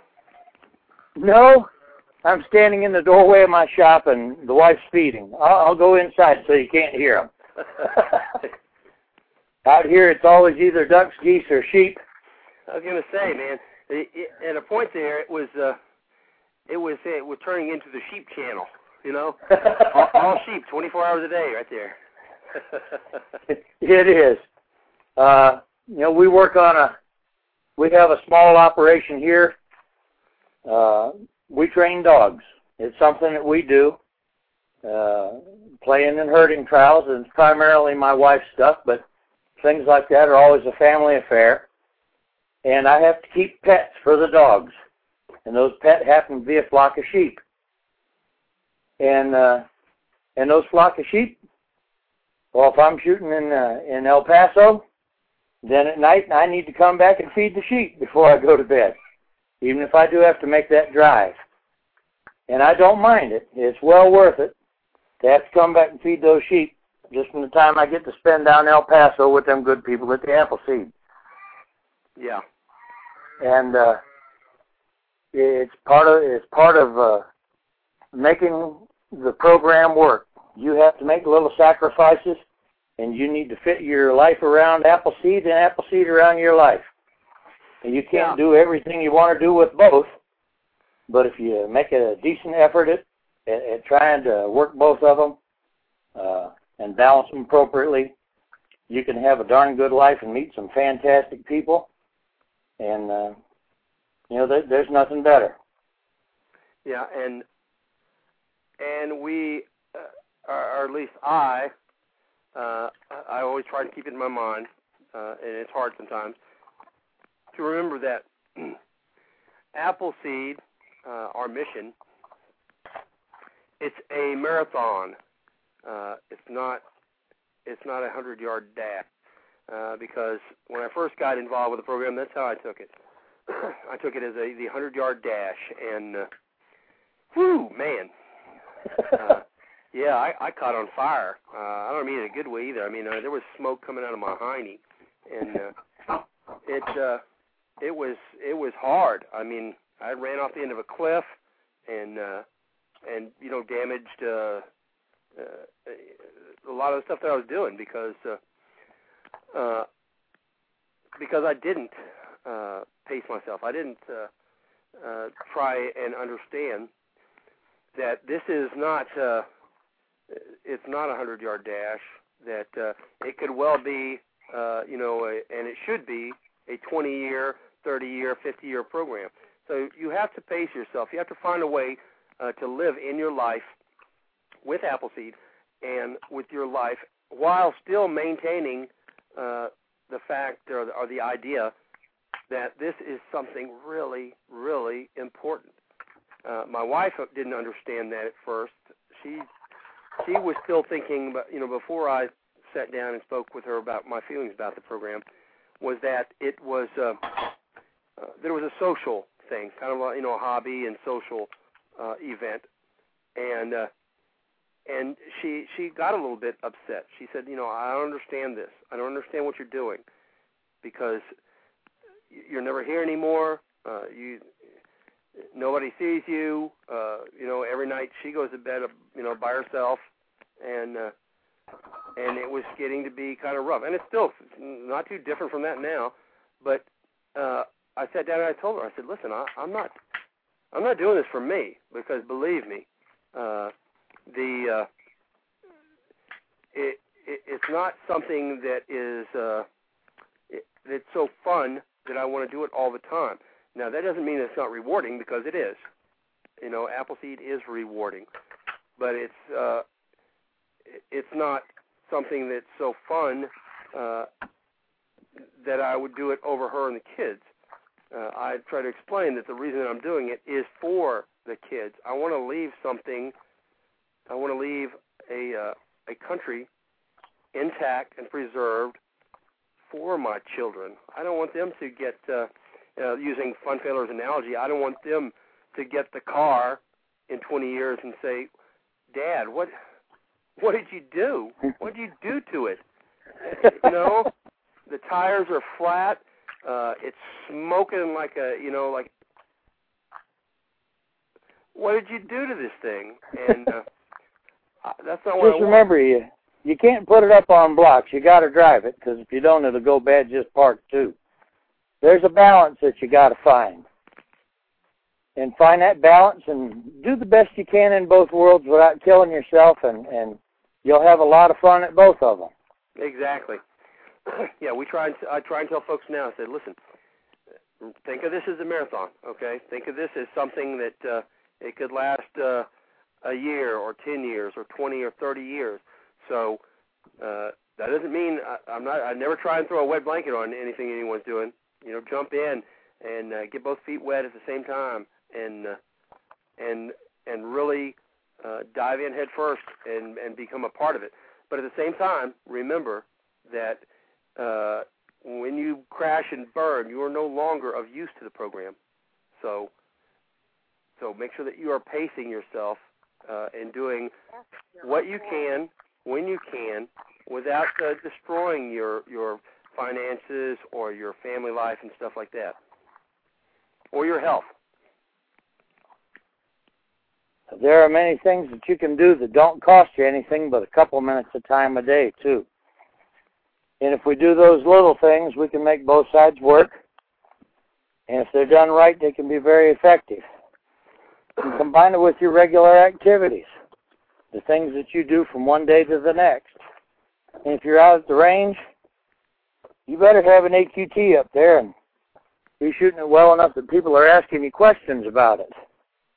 That's one of the best places that you can sell Appleseed. Yeah. Yeah. when you're down at the local gun shop talking with the with the proprietor, you have to always have a couple of swats in your hand to leave on the counter. right. And it doesn't we- have to take a lot.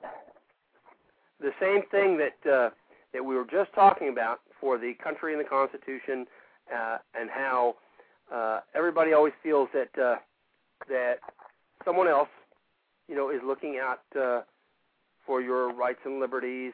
Uh, is that you cannot, uh, you can't do the same thing with the program. Which what by what I mean by that is, is you cannot assume that someone else is doing the promotions for the shoot because that's what happens to us a lot of times is that folks that are doing the shoot say, well, I'm sure that uh, the word's going to get out. Uh, I'm sure that someone somewhere is going to put the word out about the shoot in uh, Deming. So uh, I'm not going to get too worried about it because I know they'll hear about it from Fred's or they'll read about it on the forum, stuff like that, and that the word will get out. And you can't do that because uh, you have to realize that every single one of us, or where every one of us, are Appleseed ambassadors, and uh, it's always our job to push the program forward uh, in, in in everywhere that we can. And that uh, here's the way I think about it: if we had, uh, we've got over 3,000 folks, members of the forum now.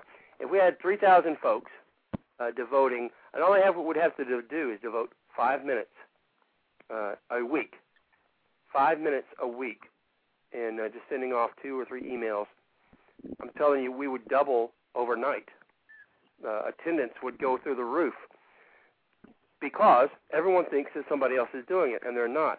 Uh, I encourage anyone and everyone uh, who's a member. You don't have to be a member to to do uh, any type of promotions. You can be uh, you can be anybody. You can you don't even have to have gone to a shoot yet, and you can still do uh, promotions for the program.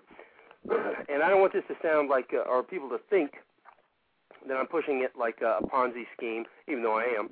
Uh, but uh, it's not for that we're trying to uh, gain glory for the program. We're trying to gain glory for the nation. We're trying to preserve our nation.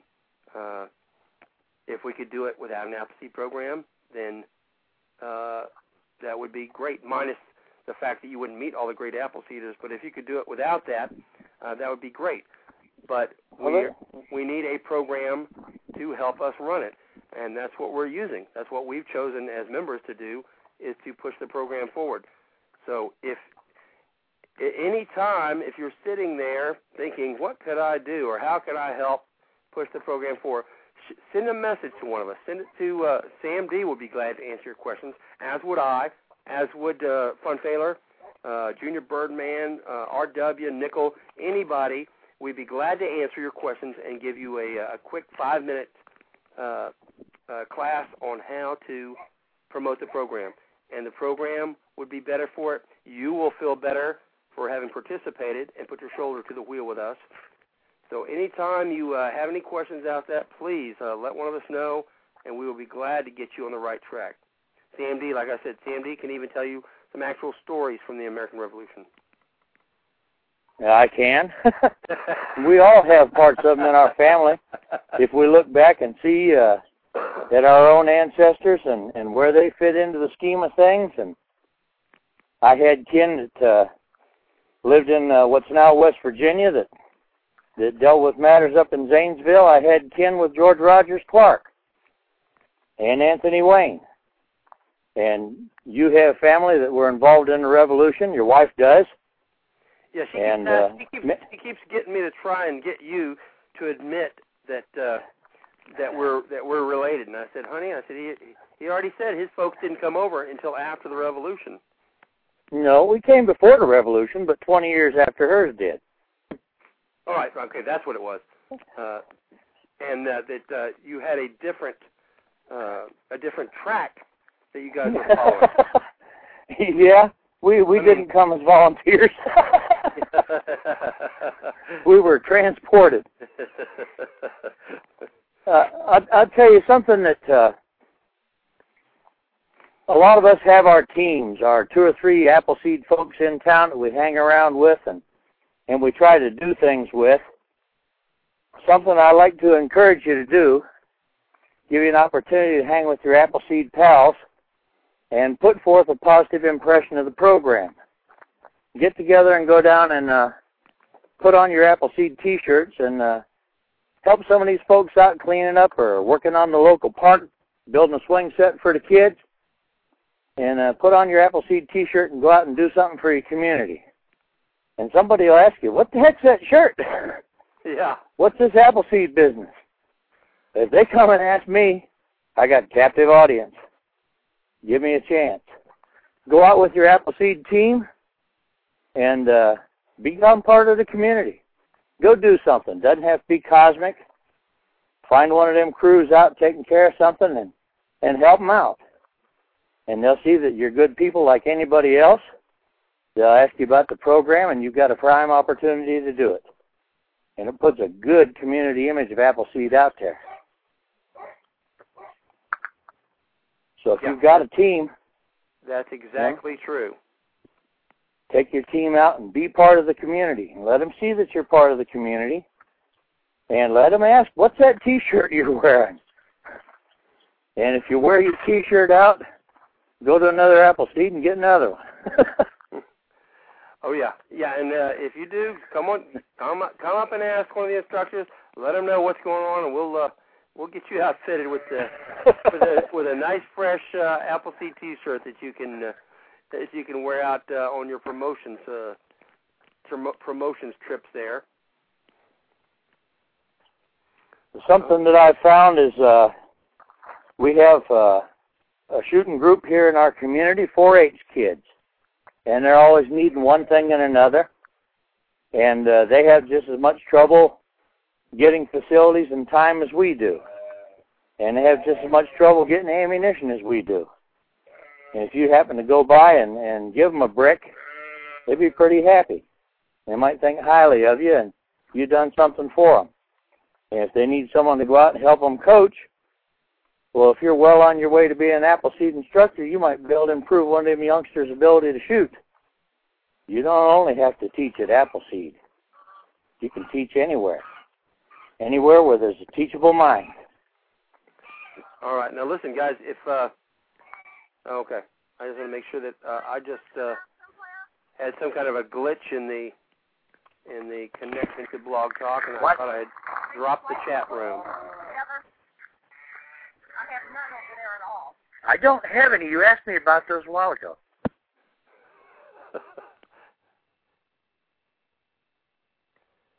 okay. Uh, if you'd like to call in, we'd love to hear from you. Uh, old Grunt, if you're there, uh, why don't you give us a call and let us know about uh, uh, the events coming up in uh, uh, Oklahoma. It's three four seven three zero eight eight seven nine zero. That's the call-in number, and uh, we welcome you to call in. Let's see. Yeah, OG's there, and Old Glory. That's the other OG we got. Uh, if you'd like to call in, uh, we'd love to hear from you too. And uh, I want to say that uh, uh, remind folks we had the Wayland, Indiana, sh- uh, Wayland, Iowa shoot uh, two weeks ago now, I believe. it was the all-woman shoot that turned out really great, and uh, we would like to. Uh, we'd really like for them to set up another one. Uh, and I see here that uh, in the chat room, uh, Mean Streaker was just talking about uh, his wife went to her first uh, event on April 19th. And now she's dry firing and working towards her rifleman patch 2, which is great. And I'll tell you this right now, too, is that uh, women enjoy the program. And I see uh, women coming with their husbands all the time, and they'll come to the they'll come to the event, and you can tell that right that uh, a lot of times they'll even tell me. I'll say, hey, uh, you know, uh, during the meet and greet, the folks will explain what they're doing and uh, or what or what brought them there. A lot of times, a woman will say, well, I'm here because my husband's here, and uh, and you know what? We don't care uh, what brought them there. I mean, we do because we want to know. But what I'm saying is, uh, regardless of what brought them there, all we have to do usually is get folks to come to an event, to uh, to listen to the the history of their country, uh, to know that they are part of uh, of this country, that they are the the we the people of these United States, that the document talks about, and then. Like I said, I've never I, I've never seen it fail, and I've been doing this for a long time now, and I've seen many women come through, and uh, many women, men and women uh, teams, and I have yet to see a case where the woman who was like uh, only supposed to be there on Saturday usually, she just came. I'll just come on Saturday because that's all I'm going to give you. I'll come because you want me to go. I'm your wife, and I'll come. Uh, but I'm only gonna I'm only gonna say I'm going to Saturday. And then on Saturday evening, we ask uh, who's coming back, and uh, and then that woman jumps up and says, "I'm going to be here. I'm going to be here." And uh, she's there the next day, all day too. And uh, guys, you got to be careful because there have been many times where uh, the brand new to shooting woman has outshot uh, her hunter husband. So this program isn't just for guys; uh, it's for Americans. Same thing with kids. Uh, I mean, I've seen plenty of kids do the same thing. Uh, the same thing where uh, uh, they show up there on Saturday and they're, uh, I guess I'll do it if I have to. I don't really want to. And uh, by the end of the day, Saturday, and uh, a lot of times the folks only brought them for just Saturday. They said, I'm sure that's all my kids going to be able to take is a Saturday. so they're signed up for just the one day. And at the end of the day, the, the kids are, are, you know, they're begging their their folks, please, please, can we come back tomorrow? Can we come back tomorrow? Which is very, to me, is pretty astounding. If you can keep a kid's attention uh, for an hour, you should consider yourself a success. Let alone a whole day with them asking to come back the next day. And uh, the reason why is because, uh, at least for me, is that I treat the kids as uh, as worthwhile. Uh, I, I don't treat them as adults, but I give them the same respect that I give adults. I treat them like men. I treat them like young men and young women. Uh, and I treat them respectfully. I tell them yes, sir, and, and no, ma'am. And uh, I give them respect, and uh, I give them encouragement, and uh, whenever they do something good, uh, then I praise them, I applaud them, and uh, they respond really well to it. So if you're thinking about coming, and uh, you're thinking about maybe asking your wife if you can get her to an Appleseed, listen, she's going to love it, and now you're going to love it because the next time you say, "Honey, can I please go to an apple seed?" You're going to look around. You're going to say, "Honey, where'd you go?" And she's going to be sitting out in the car with her Ruger 1022 honking the horn, going, "Come on, let's go!" So that's a very big benefit there.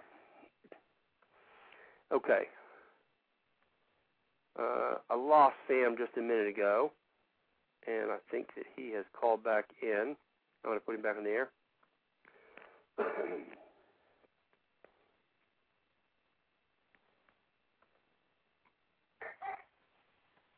Hello?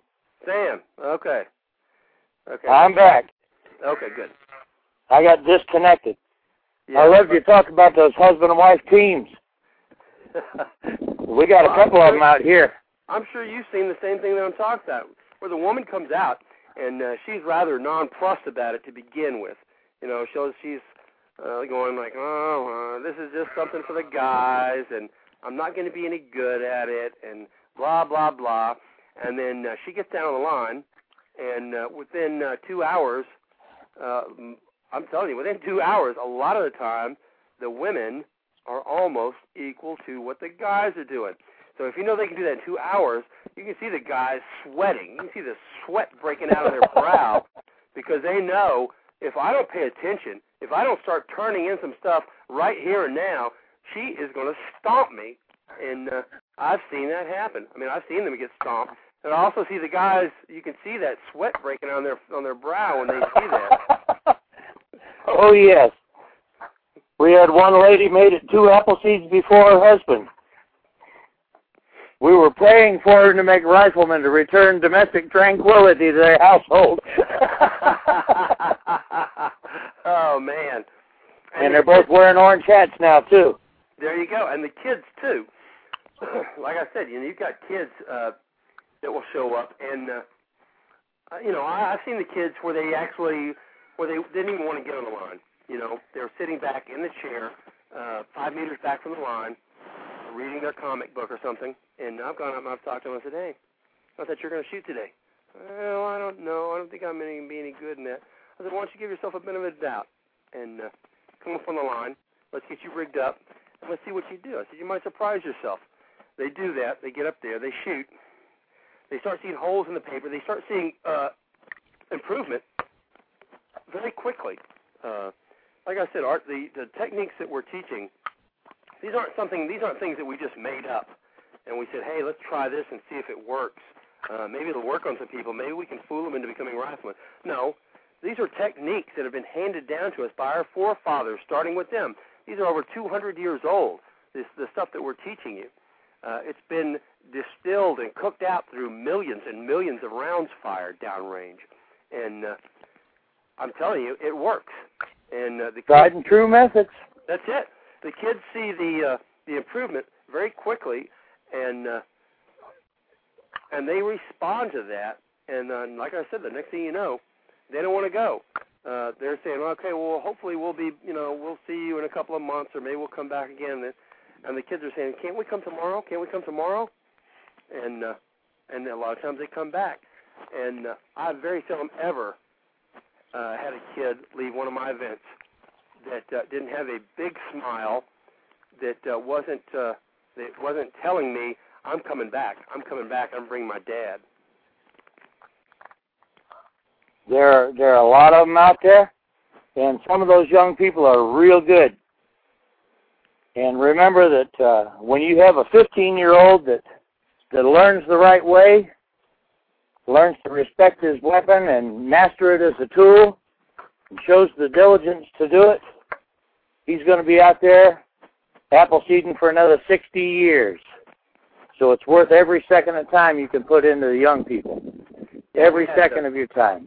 We had several uh, very young kids at this last event. We had uh, oh, I would say the boys were eight or nine, and the girl was uh, yeah, she was probably eight, and uh, she did uh, very well. And uh, for her to shoot all day long in the heat was uh, pretty amazing. Now, she was burned up on the first day by the end of the first day, and uh, I could certainly understand that because she gave it her all all day long in the heat, and uh, so she didn't come back the next day, but uh, she's going to come back at a future uh, event, and uh, like I said, she was doing really well, and that's one of the things that we're trying to do with this program because there are a lot of children today that are growing up without ever having touched a, a rifle, and those kids, when they reach uh, voting age, they will have nothing, nothing invested in the Second Amendment. They could care less uh, if it uh, if the right is taken away because uh, they got nothing invested in it. They don't. They've never shot. They could care less if if they have a rifle. If anybody has a rifle, what does it matter to them? And uh, we're trying to introduce those kids, our posterity, uh, into rifle marksmanship, so that they will understand. Uh, they will understand, along with the history and the heritage that we're giving them, the reasons for that, the reasons uh, that it is important.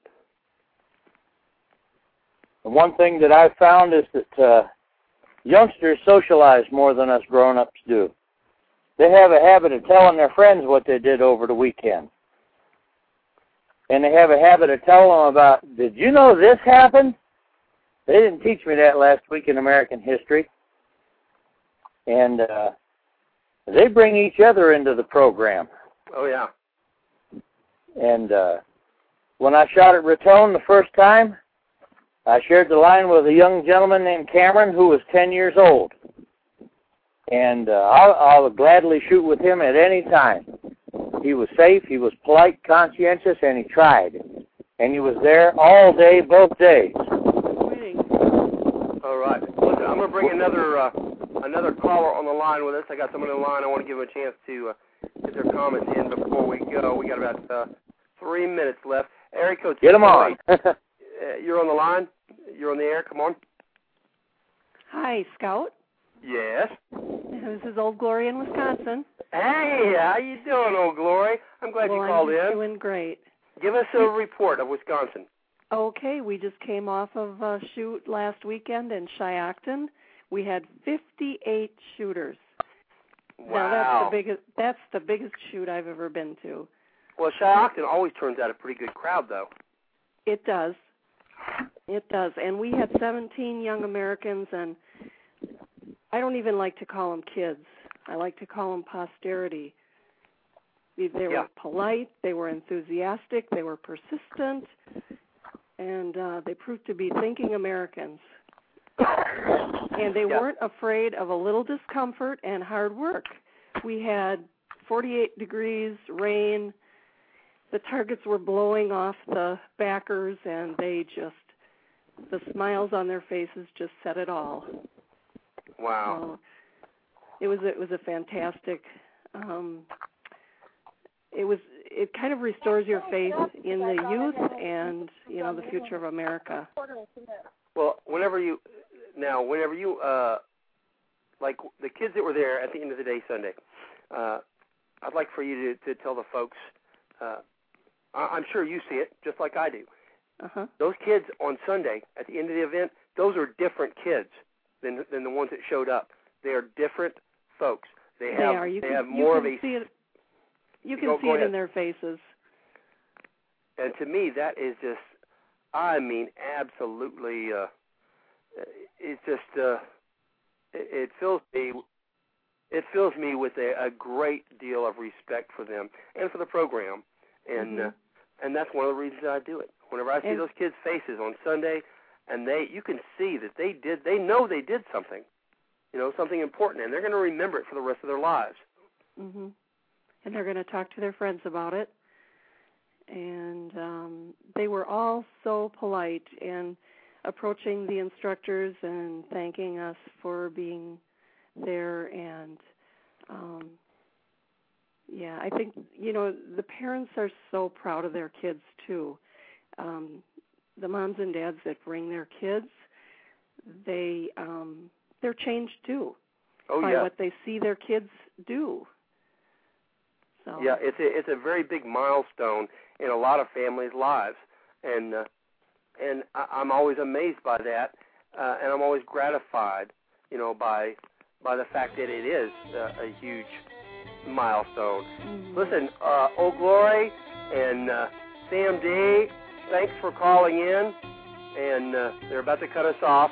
And You're welcome. all the rest of the guys in the chat room, I I lost my chat connection for some reason, so I I can't see what you're saying or type anything back. Thanks for everybody for uh, tuning in. Thanks to the folks in chat for uh, for all the help they do, and uh, thank you guys for calling in. And uh, God bless you all.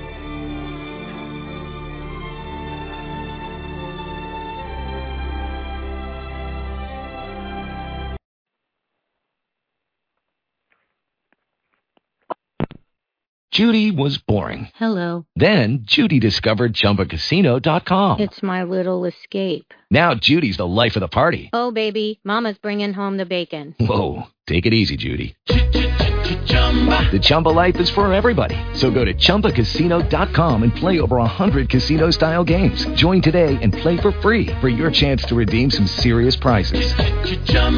ChumbaCasino.com. No purchase necessary. Void where prohibited by law. 18 plus terms and conditions apply. See website for details.